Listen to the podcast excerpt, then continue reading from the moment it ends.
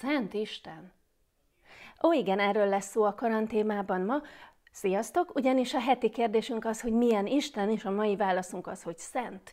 Amikor a szent szót halljuk, eszünkbe jut a glória, a ragyogás, és az, hogy nem kell lámpát gyújtani a sötétben, holott nem erről van szó.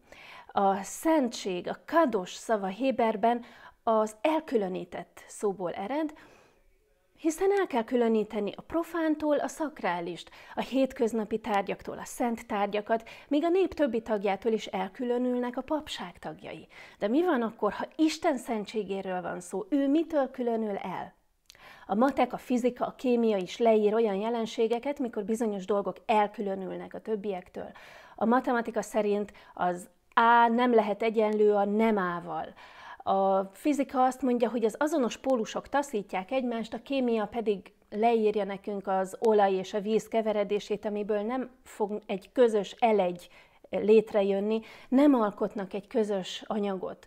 Hasonlóképpen a szent nem fog elegyedni a nem szenttel, nem azért, mert nem akarja, hanem azért, mert ez a természete. Isten ezt a világot a saját szentségében alkotta, vagyis egy olyan közösségben volt ez a világ vele már a teremtéskor, amit ma nem nagyon tudunk elképzelni se.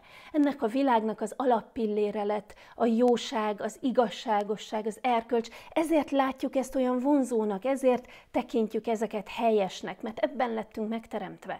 És amikor a bűn bejött ebbe a világba, akkor ez a közösség szűnt meg, hiszen hirtelen egy nem szent jött létre ebben a világban. Isten szentsége ráadásul megsemmisítő hatással van a nem szentre, mint ahogy egy erdőtűzre a rálöttyintett víz eltűnik. A proféták ezért voltak megijedve, mikor Isten szent jelenlétébe kerültek, pedig ők igazán igyekeztek Istennek tetsző életet élni.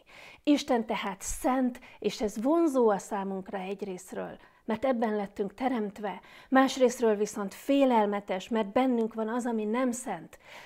Na itt kellene most egy jó hír, de ne aggódjatok, előbb-utóbb az is jön. Sziasztok!